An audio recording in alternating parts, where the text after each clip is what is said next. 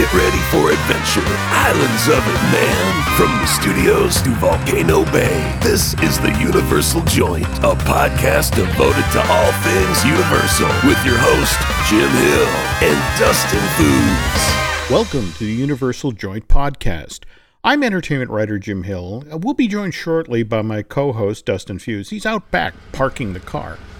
Are you joking me? $25? Can I at least pay with Canadian Tire money? Uh, well, okay, that brings us to our first story coming out of the Universal Orlando Resort this week, and that's on the heels of the Walt Disney World Resort's October 16th decision to raise the price of parking at all of its theme parks from $22 to $25. This is crazy. So, we've talked about this a number of times. So, mm-hmm. the Mouse just did this eight months ago mm-hmm. on February 11th. Within the last, this year, mm-hmm. this calendar year, Disney World raised the price of parking at our its Florida theme parks from twenty to twenty two dollars, which makes this the second price increase of the year. And let's not forget that back on the 21st of March this year, the Walt Disney World Resort also began charging people who were staying at their on site hotels for overnight parking.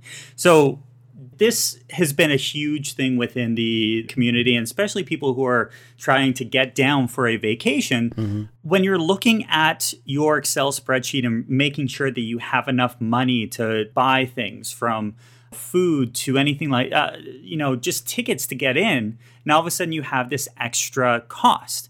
When it was announced, it was people staying at the deluxe resorts, mm. so at the Polynesian, the Grand Flow, Contemporary, that kind of thing. You were paying $24 a night. Yeah. And guests who were staying at the moderate levels like Port Orleans, Coronado Springs, they were paying $19 a night. And then the people who were down at the Value resorts, so All Stars, Pop Century, Art of Animation, that was $13 a night just to park your vehicle. You're right. There was a lot of grousing online about Disney doing this, but if you look at this from the Universal Orlando Resort side of the fence, they've, they've been charging guests who stay there uh, on site at their hotels for parking for years now. So this is kind of that very rare instance where Disney is following Universal's lead, right? Absolutely. And when we were talking about it, when it the conversation came up when they announced that there was going to be this this new charge. Everyone was making this big kerfuffle out in the world, and Universal was over on the far side, being like, "Yeah, we've been doing this. It's okay. You know, it's kind of just been in our revenue stream." So when we were talking about what we were going to be bringing up on today's podcast, there was something that was weird because Universal Parks and Resorts actually decided to follow Disney's lead and raise the price of their parking at Florida theme parks from 22 to 25 a day. What makes me a little crazy about this is back in February, when Disney raised the price of its parking for its Florida parks, Universal then waited three and a half weeks before they then finally decided to match Disney's price jump, go from 20 to 22. This time around, it was a whole six days, Dustin, before they, they then jumped, you know, the price of parking at Universal theme parks from $22 to $25.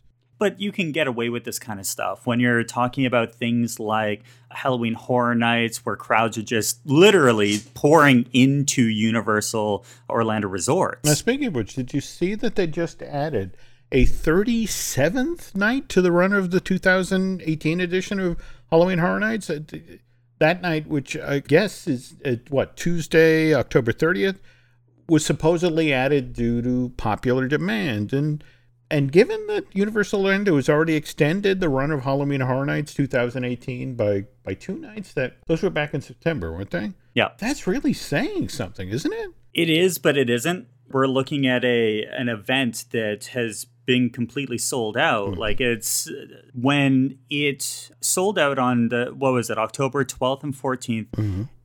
The more that Universal was putting into Halloween Horror Nights, it's all about creating more capacity. And we've talked about this from the Disney mentality for years mm-hmm. with the number of attractions that are open during the holiday periods they're February and March, you know, before spring break, that's one thing, but they need to have all of these attractions, activities, events going on. And this came up a while ago when when all these new uh, parking structures started to, to go up because it's yeah you you need parking for this time.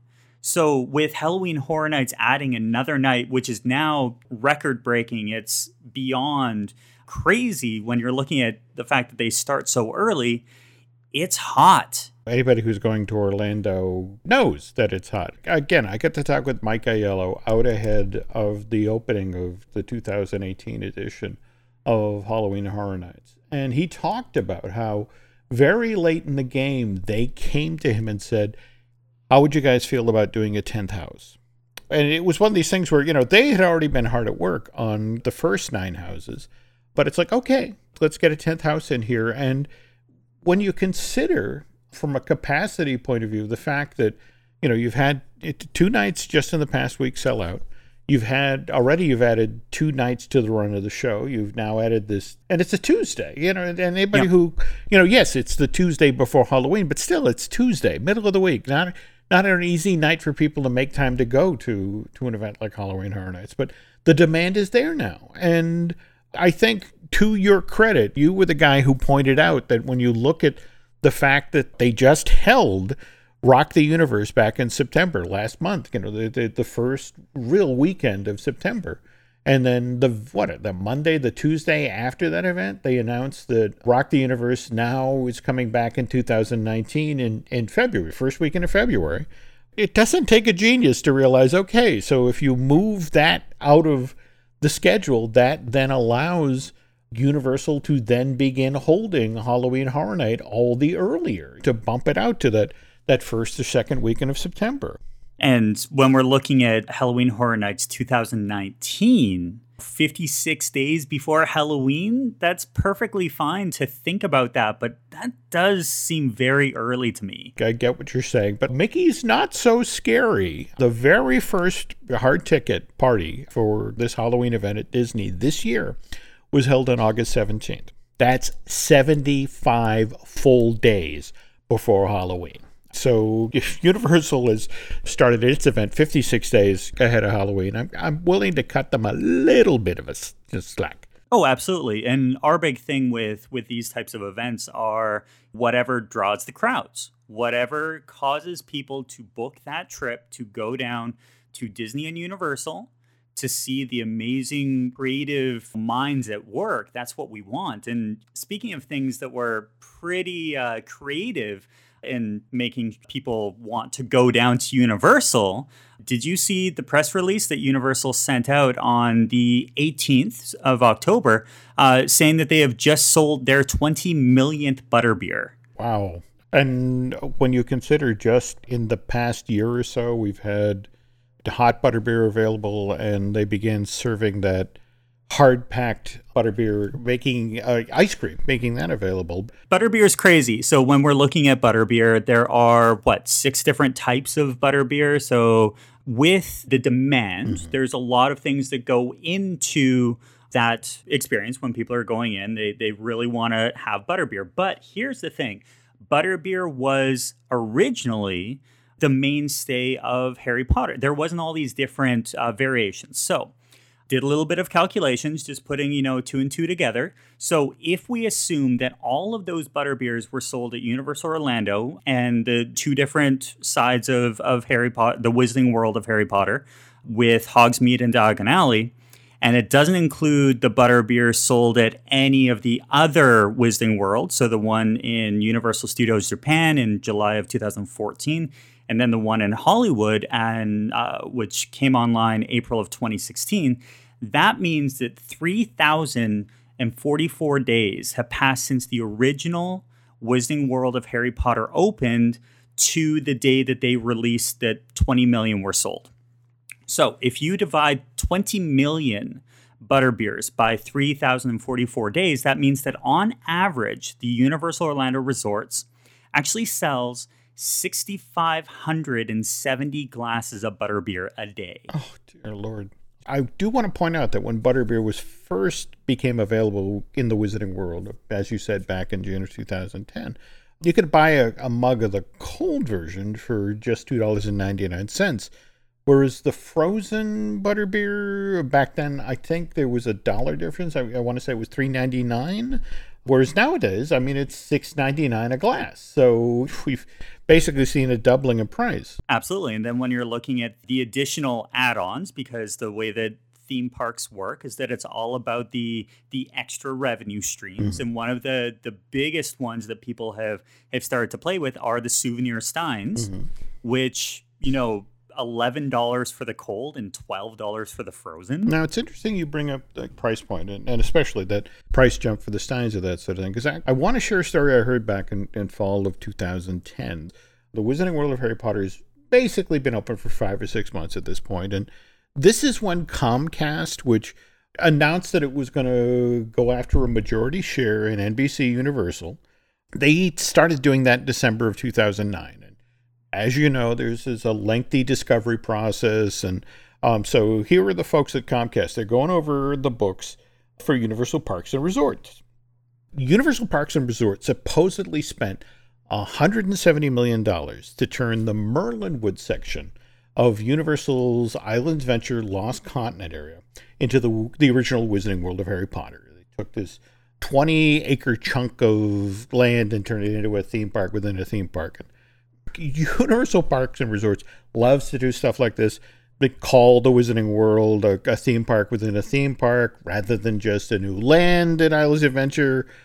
This is also why Volcano Bay isn't a water park, it's a water theme park since the folks at Universal Creative do such nice work, and if it weren't for the Wizarding World of Harry Potter, do you think Walt Disney Imagineering would have ever been compelled to up its game and do Pandora, the World of Avatar, or, or be working now on Star Wars Galaxy's Edge? Absolutely not. We had seen in 2008, 2009, with all the D23 announcements, it was the new Fantasyland way of doing things. It was we're going to do a land. There's going to be a, a, a dark ride. There may be a, a thrill feature, but it was all based around the characters and a lot of overlays. Mm-hmm. I don't know if we would have gotten Avatar, and we definitely would have gotten would not have gotten Star Wars for sure. Back in the day, I can remember Disney was the first one to be having the conversations with Ms. Rowling, and I've always found it kind of ironic that basically we're in New Fantasyland right now, you kind of have that, you know, when you go down into the Dumbo circus area and you hang the left and kind of go over to where the Little Mermaid is, you know, the meet and greet and all that. This was actually where Disney was talking about building a Harry Potter mini land. Mm-hmm. This was tiny, itty bitty. There were two attractions there was going to be a basically it was going to be Buzz Lightyear. You were going to be in an Omnimover attraction with a wand instead of a gun, and you were moving through basically a dark arts teaching class. The other okay. aspect was going to be a care of magical creatures petting zoo. Disney doing things in response to what Universal had done. Do you remember the Triceratops encounter the Jurassic Park used to have where Oh, absolutely. Okay, so picture that only when you go into the room instead of a several ton triceratops, it was a hippogriff. You'd have to walk up to the hippogriff and bow, and it would bow to you, and you could pet it. and then there was going to be a teeny tiny quick service restaurant that was basically going to be sort of the leaky cauldron quick service. Disney wanted to do something small and Ms. Rowling was not impressed. That's why eventually it ended up the street, you know, the street. So they let Potter get away. Mm-hmm. But in the end, it was Potter that ultimately forced Disney's board of directors to to open up that wallet and build these truly immersive lands that we see today. So that for me, that's why okay, you want me to call the Wizarding World a theme park with a theme park? I'll do that. You want me to call Volcano Bay a water theme park? Sure. It, whatever it takes to sort of nudge Disney in the butt and to get them to step up their game. Mm-hmm. Anyway, back to the the bookkeeping story. So anyway, here are the folks at Comcast, and they're going over Universal's books back in the fall of 2010. And the executives of Comcast supposedly discovered at that time that Universal Parks and Resort had recovered the full cost of building the original Wizarding World at Islands Adventure in just five months' time, Dustin. And the bulk of that money was supposedly recovered from the sale of butterbeer. I'm not going to say that I have spent too much money on butterbeer, mm-hmm. but I think anyone who has been to that land, mm-hmm. you have a checklist of things that you need to get, and one of them is a butterbeer. Mm-hmm. And if it's at seven dollars or three dollars or whatever the price is, that makes sense. Now, we had talked about this um, before we started to record about the Flavor Lab and everything that goes on within the theme parks. There's always a call and response. As soon as one organization does. Uh, just to be clear here, we're talking about Disney's Flavor Lab. Those are the folks yes. who do the, the food and the beverage for the Disney parks and resorts all these organizations have their own ways of creating new things to sell. And one of them is, is Disney's Flavor Lab. And they've been coming up with something that may be, you know, coming to Star Wars Galaxy's Edge, which is the blue milk. Now, they want to make sure that this new land, or should I say, you know, theme park within a theme park at Disney's Hollywood Studios, and getting you properly trained here. Carry on. I have to do it. It's it's it's one of those funny things with our podcast. There's almost like a, a bingo. You have to do theme park within a theme park. We have to talk about guest experiences and all the the funny stuff. And, immersive. You know, don't forget immersive. Oh, it's all about the immersive. Okay. So why wouldn't they want to get blue milk? Mm. Which is going to be huge on everything, you know, that just makes sense. You want to get it right. They want their butterbeer. But if you look at that whole slew of Na'vi inspired cuisine that the Flavor Lab put together for Pandora. I realize it only opened back in, in May of 2017, but have you heard of anything that's really broken out from that place? I mean, you know, that must have food that you got to have when you're you're at Disney's Animal Kingdom walking around Pandora? Pandora was always a catch 22 because everything that was there was good quality. Mm-hmm and I believe this this came up on a, a recent Disney Dish with you and Len. Mm. You were talking about what has changed, mm-hmm. and nothing on that menu has actually evolved since they opened, which could either be a really good thing. Mm-hmm. Or it could be the fact that there's no new ideas. I don't think that that's the case. I think that it's all working. Mm-hmm. And especially with the drink that comes to mind is the Night Blossom. So that was the the colored slushy with the the boba balls on top. But yeah, you're completely right. Okay. But on the other hand, while we don't have a breakout food item, that's not the case on the merch side, right? Absolutely. When Pandora opened up, mm-hmm. the big get were the banshees. Mm-hmm. So you can buy them at Wind Traders. Mm-hmm. And when you go in, they right on the left hand side, they have the adoption area where you're able to adopt a banshee and you know, it sits on your shoulder and they sell little things, little add-ons that you can buy for your desk or that kind of thing. But when they first came out, mm-hmm. they sold out. There was nothing that they had seen up to that point that made it so, you know, people were waiting in line at a store for rope drop. They started with a much lower price point, right? Yeah, it was forty nine ninety five, which was reasonable, fifty bucks. But you know, when you looked at it, as soon as they started to see the dollars coming in, they're like, "Oh, we can we can charge more." Mm-hmm. So they bumped it up to to sixty. So now if you wanted to go on to Shop Disney and see what the official souvenir of Pandora the World of Avatar, which frankly it is, it'll cost you $85. Yeah, and again, just to sort of put this in perspective, folks, as remember we started the show, we were talking about two ticket prices within what seven months, or the rise of parking at Disney from twenty to twenty five, and and what since February. But mm-hmm. here, you know, Pandora's only been open 17 months, and so we've watched the the Banshees, you know, go from forty nine dollars to sixty to now 84, or excuse me, as you said, 85. Absolutely, and then when you're looking at the newest craze, which is shop the Shop Disney app, because mm-hmm. previously when when I was working at Disney, you had to call down and actually order something. If you saw a, an item, a T-shirt or such in a store, you had to call down, and someone had to go and get that item, put it in a box, and then send it out. Well, now with this mentality of having your app open and being like, oh, I need to get a 2018, 2019, like a dated piece of merchandise, you can get that from your phone. Mm. Well, they're starting to do more retail deals and you can get free shipping on any order over $75 or more. Mm-hmm. So that's a bonus. it is, it is, but uh, I don't know. I feel like we've talked about way too much about rising prices and money on this episode of Universal Joint. How about this? Once we get back from our commercial break, I want to talk about something other than money, okay? what about mooses? Mooses it is then. We'll be right back.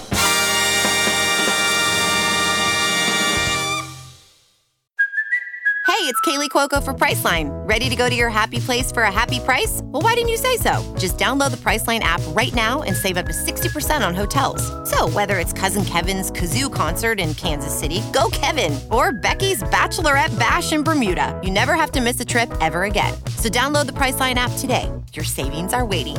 Go to your happy place for a happy price. Go to your happy price, Priceline. And we're back.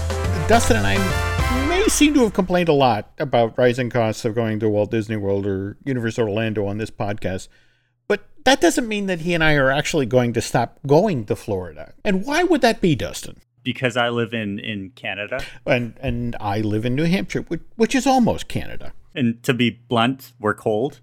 Uh, this past week, um, actually, just looking at the weather, uh, it is currently 45, feeling like 40 outside. That's and I did a very good thing, and I even ch- uh, changed Celsius over to Fahrenheit just for you. I do appreciate that. On the other hand, myself and you know here just this past Thursday, Nancy and I woke up to find snow out on our deck. It's the very first snow of the season. Fell on the 18th of October, which I have to tell you both thrilled and horrified my daughter Alice, who's out visiting with us from Southern California. Oh, she got to see snow. That's incredible. It's so nice when no. Yeah, yeah, yeah. That's that's in theory, it's a wonderful thing. Yeah, but as cold as it is right now up here in Canada and uh, southern New Hampshire, it's it's positively balmy compared to what the poor folks in Frostbite Falls, Minnesota have been dealing with. Frostbite Falls, of course, is where Rocket J. Squirrel and Bullwinkle J. Moose live. They were the stars of Rocky and Friends, that much beloved animated series that originally debuted on ABC back in November of 59. So, oh, that means 60th anniversary next year. Cool. Yeah, and the reason why so many baby boomers actually associate Disney and Bullwinkle Moose with Mickey Mouse is because when Rocky and his friends moved to NBC in September of uh, 1961, which is the network that used to air episodes of the animated series on, on Sunday nights at 7, that was actually the time slot just before Walt Disney's Wonderful World of Color, the, the TV series used to run. Yep. And uh, one of the other reasons that baby boomers so loved it and continue to love Bullwinkle is because this show made fun of any topic. Uh, Take, for example, that installment of Fractured Fairy Tales. By the way, Fractured Fairy Tales was one of the many components that made up your typical episode of, of Rocky and his friends. Among the others were Aesop and Son, Peabody's Improbable History, and Mr. Know It All. Anyway, if you want to see something that truly savages the founder of the Walt Disney Company, you have to go on YouTube right now and seek out the Fractured Fairy Tale version of Sleeping Beauty. There, you'll get to see Jay Ward completely skewer Walt Disney as this huckster who keeps telling people who are visiting his brand new theme park, Sleeping Beautyland, uh, to be sure to pull out your X coupon, your Y coupon, your Z coupon, which of course is a riff on the A through E tickets that guests used to use whenever they visited Disneyland Park.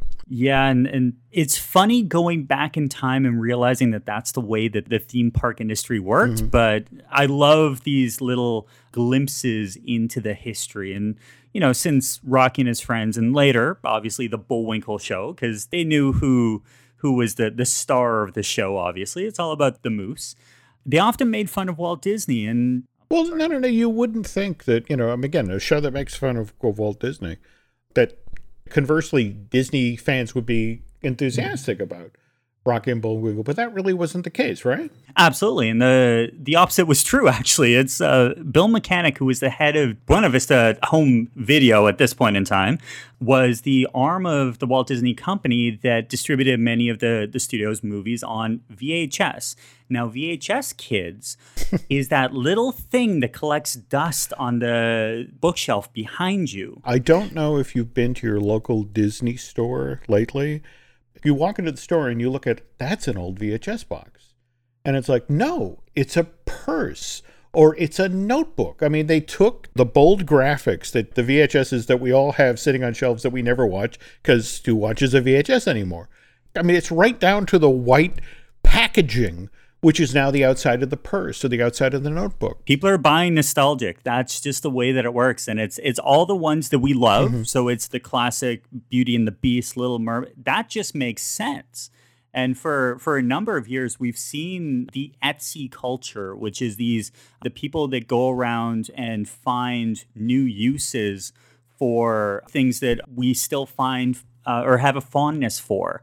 That's something that's coming back, and I love the fact that we're able to talk about Rocky and Bullwinkle mm-hmm. and people know what it's about because they've seen YouTube and they've seen these these things. But back back to the story, which I just find absolutely incredible. So, in a May 1989 interview with the New York Times, Mechanic, so Bill Mechanic, said that he thought that Rocky and Bullwinkle is probably the last major piece of television yet to be exploited. He adds, It's a product that I've been trying to get for nine years. Huh, that's interesting. Yep. In the end, so what, what happened was the Walt Disney Company's home video division had to pay Jay Ward Productions roughly a million dollars.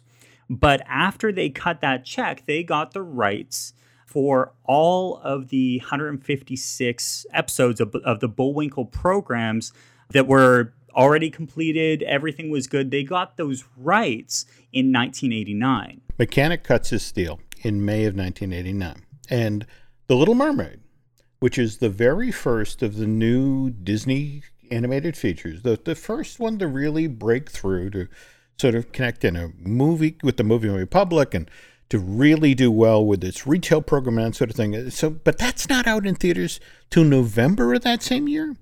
So this is why the Walt Disney Company has big plans for Bullwinkle.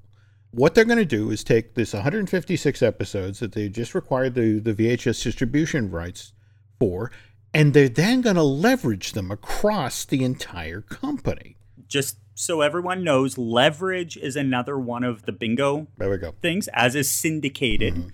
So when we were talking about Disney uh, television animation and you know adding something on the scale of a Rocky and Bullwinkle would be incredible because that will be presented as part of the Disney afternoon. Yeah. And back in those days, incredible stuff. Well, just this past summer, when I was out in Ohio doing the Dayton Disneyana event, I was. Mm-hmm. Oh, the other guests that were speakers at this thing were Mike Peraza and his lovely wife Patty. And Mike, as it turns out, actually worked on the, the what they I guess they were calling the all new adventures of Rocky and Bullwinkle. That he's there working at Disney Television Animation, and he was part of the team that was putting together this new series that was supposed to go out. I guess. Well, you know the programming block, the the one that you know they had Ducktales, they had TaleSpin. Didn't they bring in Gummi Bears too at one point, or something like that? Yeah, they it was basically all of the the the classic cartoons that we still love to this day that you know you can find on many of the shelves of nostalgic t-shirts and such.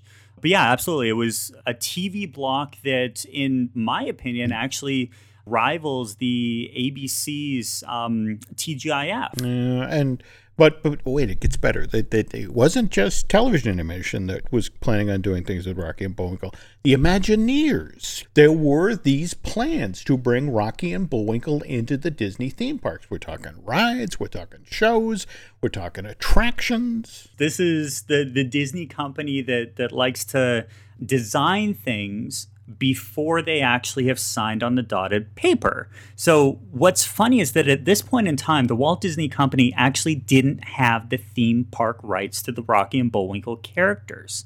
All that they had done was purchased the that $1 million for the 156 episodes. What they also didn't do was secure the rights to produce any of the uh, the brand new animated series featuring any of the characters that Jay Ward had created.